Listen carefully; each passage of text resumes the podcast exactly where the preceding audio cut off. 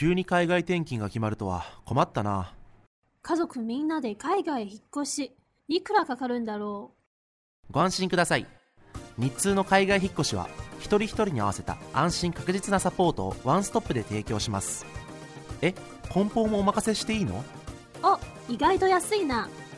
お電話番号は021-6115-5728無料でお見積もり中です日通頑張るママの心のビタミン、ママサプリ。皆さんこんにちは、ママサプリの時間です。えーこの番組は上海から世界へ。聞くだけでママが元気になるママサプリをお届けしてまいります。ナビゲーターは私今日がお届けしてまいります。えー私のホームページができました。ママサプリ .com えーママハイフンサプリ supple.com で検索ください。ネットラジオや香港掲載中のコラムも、えー一緒に楽しむことができますのでどうぞご覧ください、えーそれではですね5週目になりますけれども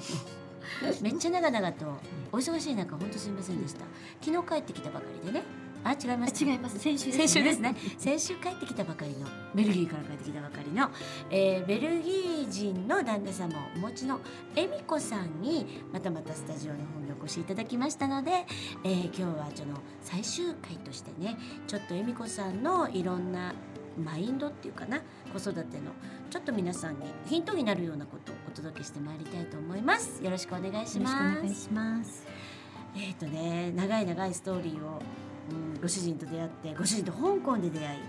そして、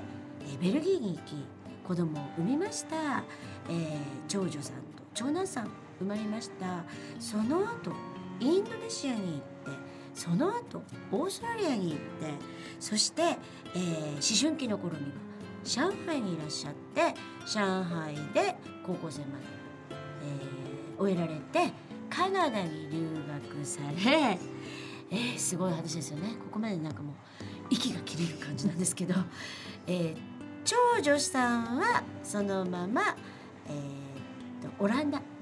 で長男さんはドイツということでこの旅ねめでたく長女の方がマスターまで取られて就職されたということでちょっと子育てが一段落。そして恵美子さんはご夫婦の生活がもう7年になります。っていう状況ね。うんなかなかないで そう？すごい話なんですけど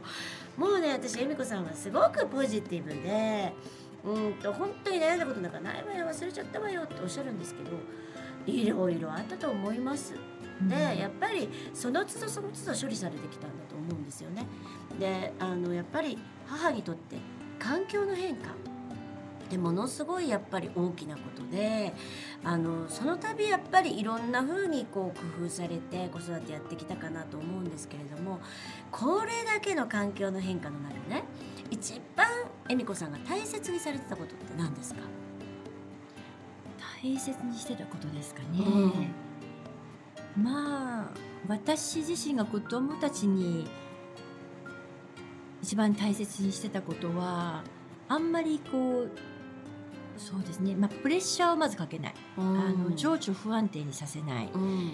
なので私がちょっとくよくよしててもくよくよ感は一切見せなかったですね。なるうほどね。ん。そういう感じかな。なるべくは頑張って元気なお母さんでいましたね。そやっぱそれを言われればそうだったかなと思います。でお子さんたちもねなんかすごくおおらかにそうそうですね。やっぱりこう、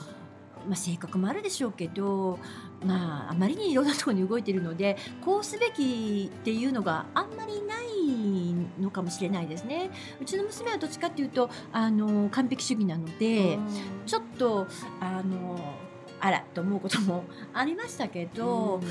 意外に神経質だってうちの息子の方が結構ひょうひょうと何でもこなしてしまったのが上海生活で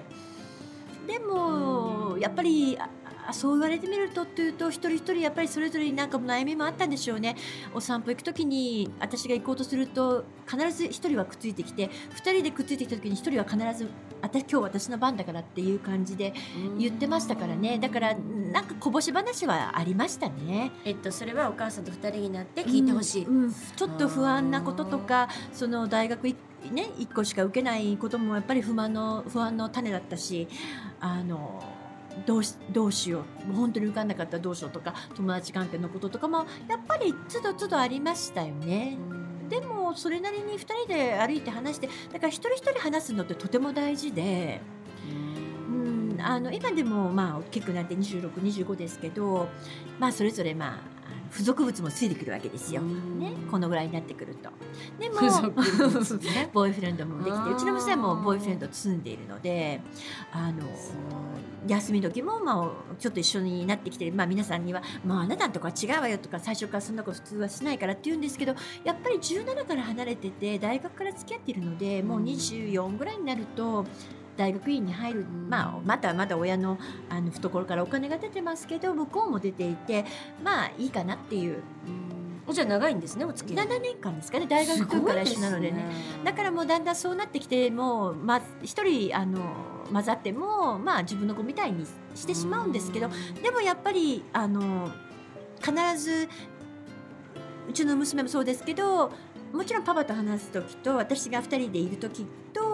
私が1人いる時と自分の彼氏がいない時とでは全く違うので全く2人で話すことが多かったりとかうちの息子もやっぱりあの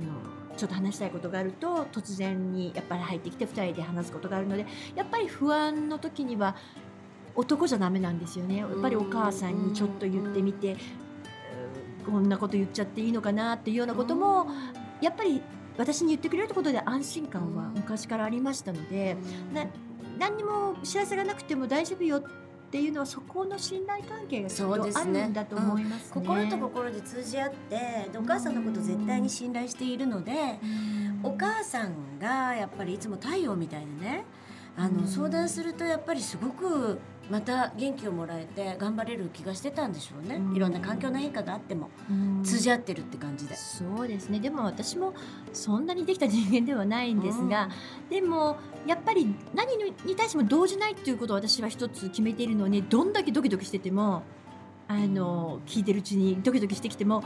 それでもうソリューションもうその答えをどうにか出さなきゃいけないのでくよくよしてどうしてこうしたのって言っても何もきあのなんていうのかな。解決にはならないのでじゃあソリューションは何？どうしたら一番いいと思うっていうふうに持っていくようにして。な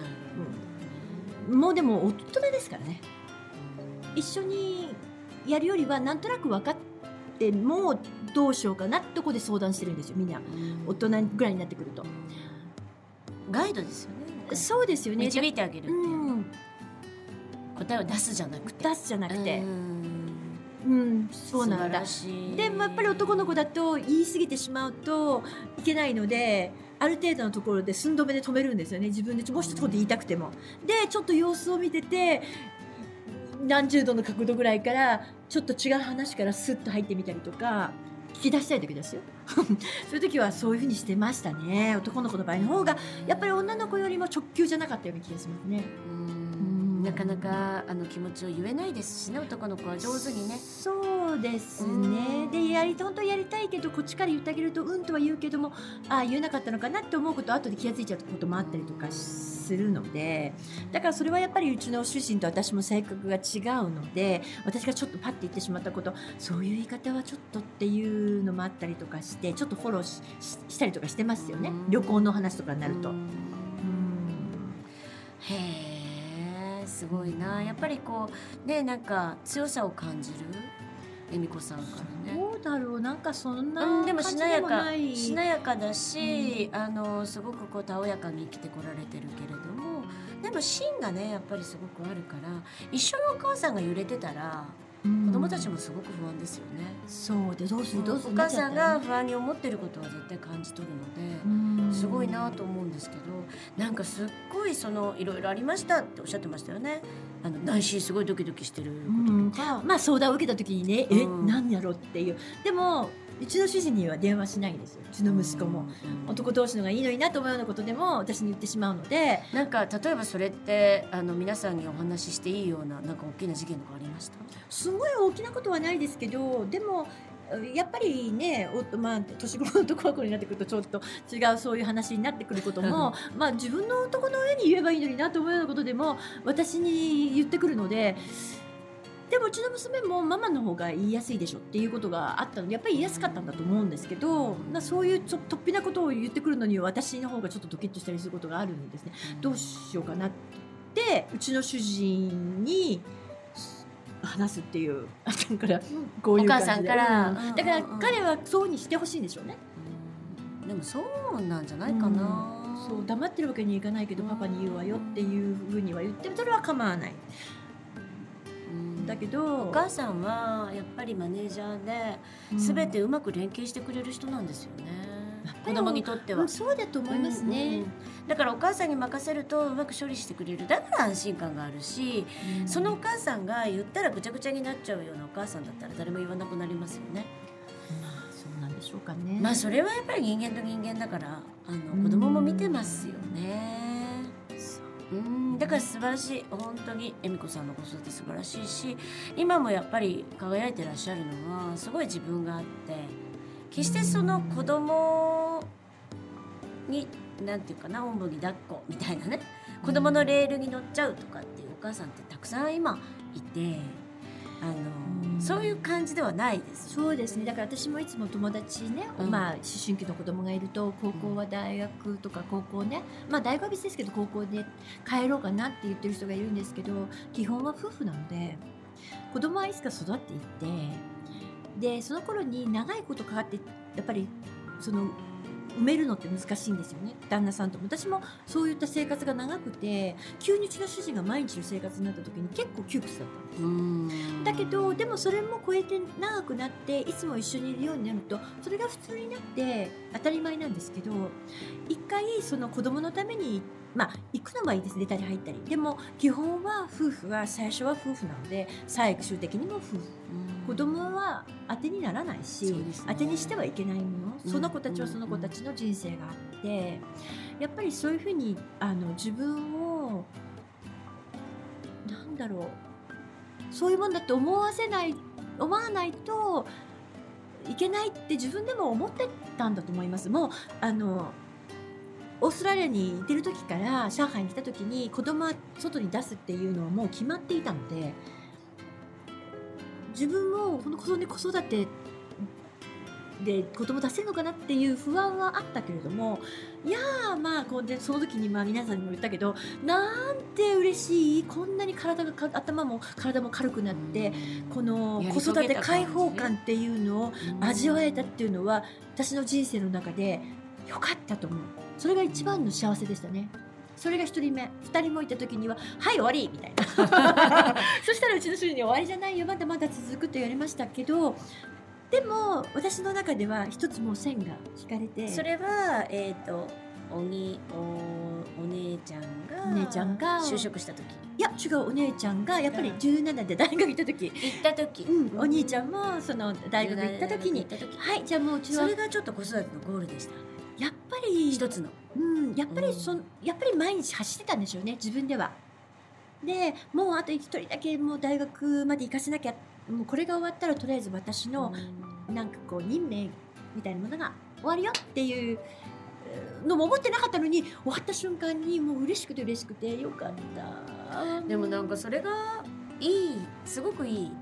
あのーなんかそこでこうぐずぐず泣いてねあの行っちゃった寂しいもう一回子育てやり直したい。っていうよりも。それは子育てでやり直したいのはもう一匹産んで。う、うん。ん、育ってみたいっていうのもあっても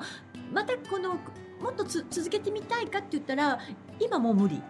うん。あの子供と会ってもまあ楽しいし可愛いけれどもまあ2週間が限度かなまあでもそれは絶対的にもう大人だとうん。向こうをね、うん。あの一つの一人の大人で尊重してるからでしょうね。不思議なところに子供もうちの子供が言うんですけどあのうちの特に娘ね。あの私はママと言ったらダメになっちゃうわって 言われたんですだからママ、あじゃあ私はママと言っちゃダメなのって。自分で何でもできるけどママの顔見ちゃうと自分でできなくなっちゃう。何でもママ頼りになっちゃって確かにそうねって私も思う。やっちゃうからでも私はもううんとかまやかしてもちろん子育ては厳しく最初は育てたけれどもやっぱり手をかけてすごく育てたので、もうこんだけ構ってこんだけ可愛がってこんなにして手放してもう悔いはない。うん。素敵。だからもうそれで私の子育てはい終わりみたいな。あとは勉強は自分で。ここまできちんとしたんだからそれは後のあなたのメンテナンス。それができないんだったらもうそこまで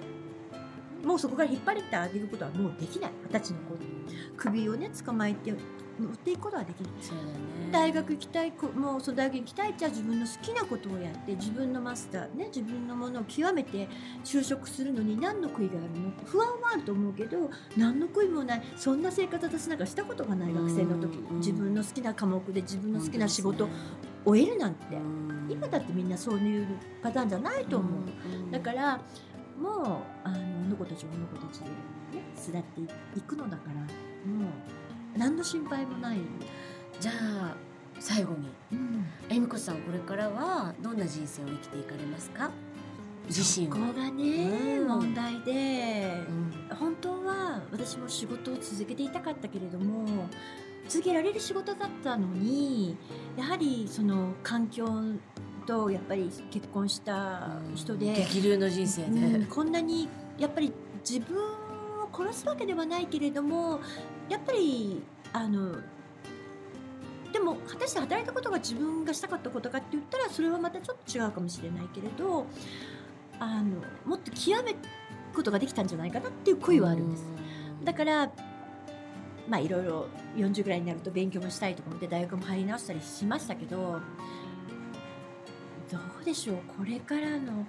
うん、人生またちょっと勉強してみようかなって気になってるんです。まあ何でもいいんです。H- HSK 取って、うん、とりあえずあの日本か日本にもしも帰ることがあったらなんかボランティアしてもいいし、うん、なんかちょっとあのできることがあったらなと思いますけど今でもまあここでちょっとボランティアやってますけどお遊びたお遊びみたいなものなのであの何かできたらなって思いますけどね。だけどもこれからバリバリ働いてっていう感じでもないと思うのでここでは働けないじゃないですか。だからねどんな私の老後はなっているのでしょう。私もわからないです。まあじゃあ今までみたいにちょっとふわりふわりと生きていかれる。そうですね。ね。もうこのままこの状態で生きていくようなんでしょうかね、でもそれが一番いいタイミングでいっぱいね恵美子さんに結果ねあのいい方向にいいいい方向に転ぶことが起こっているので人生。全てが糧になってるじゃないですか。なんかこれからもそうやって歩んでいかれるんだろうなと思いますありがとうございます、うん。そうであったらすごい 安心感が。そうですかね。安心感あります。安心感がどしっとした、すごい幸せオーラを感じますね。そうですかね、はい。まあ、不幸せではないですよね。みんなそれぞれ健康で元気であのすくすくとっていうのが私のあれなのでうちの主人も不満もなく上海にいるならまあ一番それがいいかなって。もうもう自分のもうあんまりこう欲望はなくなってしまうんですよだんだん年取ってくると。だから、まあ、とりあえず皆さん元気で幸せならいいかなみんなが、ね、あのうん、あのこれをやってていいなと思ってもらえるならそれはそれで。いいお話でした、はい。ありがとうございました。ためになることもいやあの本当にためになるお話が盛りだくさんであの今ねお聞きいただいてるのは30代前半から40代、まあ、ぐらいのお母さん多いんですけど一番ね。なんか一言メッセージありますか？ああそうですね。一言メッセージって言ったら子育て、うん。そうきっと大変なことも今、うん。今毎日あると思うんです。はい。でもあの必ずゴールはあって子供が育った時にきっとあよかったなと思うことがあると思うんです。だけど毎日毎日子供の成長って変わるのでできればあの楽しんでください、ううんん、子供育てた楽しいと思います。ちょっと見方を変えたらきっと楽しめると思います、ッセセージをありがとうございました。そ。それではござい5ました週にわたりまして本当にお付き合いいただきましてありがとうございましてまたスタジオにお呼びすると思いますので また来ていただけたらなと思います。遊びにいらっしゃってください、はい。それでは、えー、恵美子さんで、えー、子育て対談お届けしてまいりました。ありがとうございました、はいどうも失礼します。失礼します